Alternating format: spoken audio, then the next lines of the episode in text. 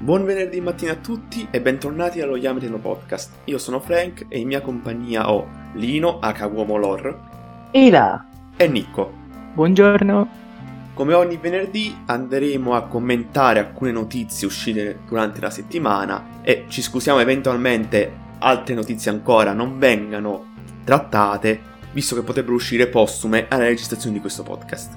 Iniziamo con la prima notizia. Osoda, riconosciuto da tutti come uno dei migliori registi in circolazione, regista di Summer Wars, Wolf's Children, The Boy and the Beast e anche di Mirai, ha annunciato di aver concluso lo storyboard per il suo prossimo film. Lo conosciamo tutti Osoda per il suo stile molto di casa, da famiglia, il suo riuscire a, a trasmettere tramite l'animazione quel senso di vicinanza alle persone. Sono molto in attesa di questo film, personalmente. Devo ancora recuperare molti, alcuni diversi dei suoi film, però ho visto alcuni grandi titoli come Wolf Children and, e The Boy and the Beast. Riconosco anche solo in questi due film, soprattutto in Wolf Children, per quel che mi riguarda, il suo saper trasmettere appunto quel senso che dicevo poc'anzi. E Osoda lo conosciamo principalmente per essere, diciamo, il regista delle famiglie, no? Della famiglia. Anch'io, come il buon Nicco del, del buon Osoda, ho visto solo The Boy and the Beast e Wolf Children e anche Summer Wars. In attesa poi di recuperare anche gli altri film, staremo a vedere come, cosa ci fornirà quest'ultimo suo capolavoro. Parlando sempre di film, news che ci arriva da Giappone offertaci da Dr. Commodore ci informa che il nuovo film di Demon Slayer, uscito nelle sale giapponesi il 16 ottobre, ha superato gli incassi al debutto di Your Name, con una cifra pari a quella di 4,6 miliardi di yen. E come si dice dalle mie parti, a faccio cazzo, Demon Slayer ormai sfonda barriere su barriere, record su record e quindi va a rompere le scatole anche a Makoto Shingai, che tutta la Yamete approva, no? vuole tanto bene. Amore Eh, puro, amore puro. C'è da dire su questa news? Direi che forse un pochino lo potevamo aspettare, visto che ha rotto One Piece poteva rompere anche Your Name. Purtroppo per fortuna quest'opera sta facendo conoscere in tutto il mondo. Purtroppo perché secondo me non se lo merita. Per fortuna diciamo che comunque ne giova tutta l'animazione in sé. Quindi gli anime vengono più riconosciuti nel mondo, possiamo dire così, in maniera democristiana. Sinceramente me l'aspettavo, non so voi. Sì, considerando il fenomeno che è stato anche l'anno scorso di Demon Slayer durante il periodo degli stagionali e la risonanza che ha avuto, era da aspettarsi questo fenomeno, ma in generale secondo me è meglio parlare di Demon Slayer forse una puntata del podcast dedicata per sviscerare anche un minimo questo fenomeno che è iniziato letteralmente da nulla e che nessuno si sarebbe aspettato. Andando avanti con le news, la, su- la successiva ci è offerta da Anime Click e sarà anche un piacere sentirla per tutti quanti gli amanti dell'animazione, in particolare di Kyoto Animation, il quale ritorna con un lungometraggio animato chiamato Tsurune, diretto dallo stesso regista che ha curato il settimo episodio di Violet Evergarden.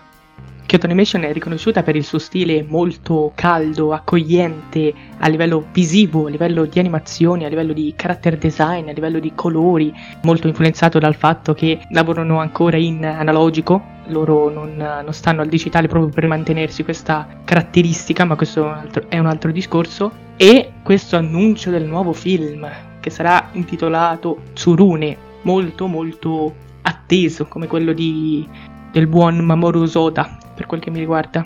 Beh, sicuramente Kyoto Animation è uno di quegli studi che ogni volta che sforna un'opera puoi andare sul sicuro, almeno dal punto di vista delle animazioni e, e della grafica. Insomma, Violet Evergarden, Silent Voice, ma anche tante altre opere che ancora devo recuperare sono l'esempio più lampante. Quindi staremo a vedere questo nuovo prodotto, Tsurune, e non mi ricordo precisamente quale sia l'episodio 7 dire- diretto da, da questo tizio. Credo sia uno di quelli più animati bene, del- quello della, della fogliolina.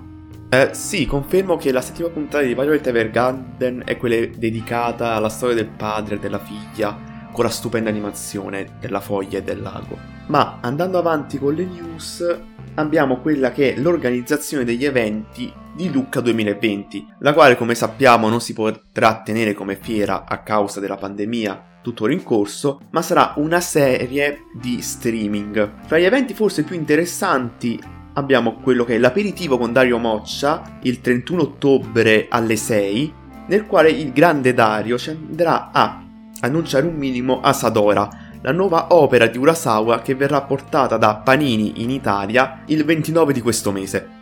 Eh, Dario Moccia che fa qualcosa che riguarda Urasawa, secondo me si va sul sicuro. Non vedo l'ora di seguire questo, questo streaming laddove è possibile. Poi non vedo l'ora anche di seguire il fumetto in sé, questa Sadora, nuova opera di Urasawa. In attesa, grande hype. La news successiva riguarda uno degli autori che penso in questi anni sia fra i più produttivi che potremo mai ritrovare. Parliamo di Boichi, il quale attualmente è il disegnatore di Dr. Stone e in contemporanea ai primi volumi di Dr. Stone lavorava anche per la sua opera Origins e lavora tuttora all'adattamento dei romanzi di Ace. Ma lui non si ferma qui e viene annunciato una sua nuova opera di due capitoli che sarà presente nel 47 volume di Shonen Jump. Eh, un po' come abbiamo detto per Osoda prima sui film, direi che una sorta di comparazione, parallelismo su Boichi per il manga sia giusta. No? Uno dei migliori disegnatori di quest'epoca, di questo decennio. Boichi soddisfa le, le, il nostro palato. E Dottor Stone è un'opera che già adesso va su Weekly Shonen Jump. Ora mi chiedo come possa anche inserire un'altra, un'altra opera no? su Weekly Shonen Jump, anche se solo di due capitoli. Davvero uno stacanovista Beh, dai, sono curioso, sono curioso. Ho letto anche eh, il suo adattamento uh, della novel di, di Ace e devo dire la verità, se One Piece fosse riadattato completamente da Boichi, apprezzerei, eh, male non fa. Ho imparato a conoscere lo stile di Boichi grazie a Dr. Stone, appunto, e adesso sap- lo so riconoscere, dopo aver appunto imparato quale sia questo suo stile, e in Dr. Stone opera a mio avviso molto molto fluida, che più che presentare innovazione presenta appunto stile, dovuto molto grazie al disegno di Boichi, però anche una discreta scrittura di Nagaki e riconosco il Dottor Stone come una buona opera che scorre molto molto di intrattenimento e riconosco un nome da ricordare secondo me Boichi da tenere in considerazione sempre presente andiamo avanti con le nostre news e prendiamo una delle news di settimana scorsa che non ho mai avuto il piacere di trattare, almeno per quanto mi riguarda, c'è l'annuncio nelle sale giapponesi per il 23 gennaio dell'anno prossimo dell'ultimo film del rebuild di Evangelion. Notizia che per tutti i fan della serie e del franchise di Evangelion come sottoscritto letteralmente ha fatto andare il brodo di giungere Sicuramente siamo tutti in attesa dell'ultimo film di Evangelion per completare questa sorta di rebuild per poi ricollegarci a tutta la serie per intero, no? la cosiddetta teoria no? del loop, vedremo se si verificherà questa cosa. Ci fu anche una sorta di, di bufala, eh, secondo cui questo film dovesse durare ben 6 ore, ovviamente una cosa infattibile, durerà normalmente sulle 2 ore qualcosa. Che posso dire? Siamo tutti in attesa Dovrebbe, dovrebbe, arrivare in Italia dopo qualche mese con il doppiaggio. Si spera che la situazione Covid non faccia mandare ulteriormente questo film. Siamo tutti vogliosi di, di vedere la fine di quest'opera. Andiamo con l'ultima notizia di questa seduta del podcast che per la prima volta ci sposta da quella che può essere il territorio nipponico andando più verso l'occidente. Andiamo a parlare infatti dell'annuncio del 59 classico della Disney, Raya e l'ultimo drago. Si rifà molto a quelle che possono essere le concezioni della mitologia e del folklore orientale e speriamo che questo film sia a livello dei grandi classici Disney. Potrei essere interessato in quanto sempre di animazione si tratta, anche se non eh, prodotta nel suolo nipponico e mm, vediamo come si presenta questo nuovo out del, della Disney. Non essendo particolarmente fan della Disney, un po' come Nicco, il settore animazione non comprende solo il Giappone, ma ovviamente anche eh, tutto il resto del mondo. Disney è la controparte più, eh, come posso dire, più importante no? che, de- che, del settore, forse anche più importante de- degli anime in sé, quindi sicuramente va data un'occhiata, si spera che i livelli de- della qualità del prodotto siano eh, come vecchi fasti. E con ciò possiamo concludere la seduta per questo venerdì del podcast. Ringraziamo tutti quanti i nostri ascoltatori per essere arrivati fin qui e auguro un buon proseguimento di giornata. Arrivederci. Grazie ragazzi, arrivederci. Arrivederci.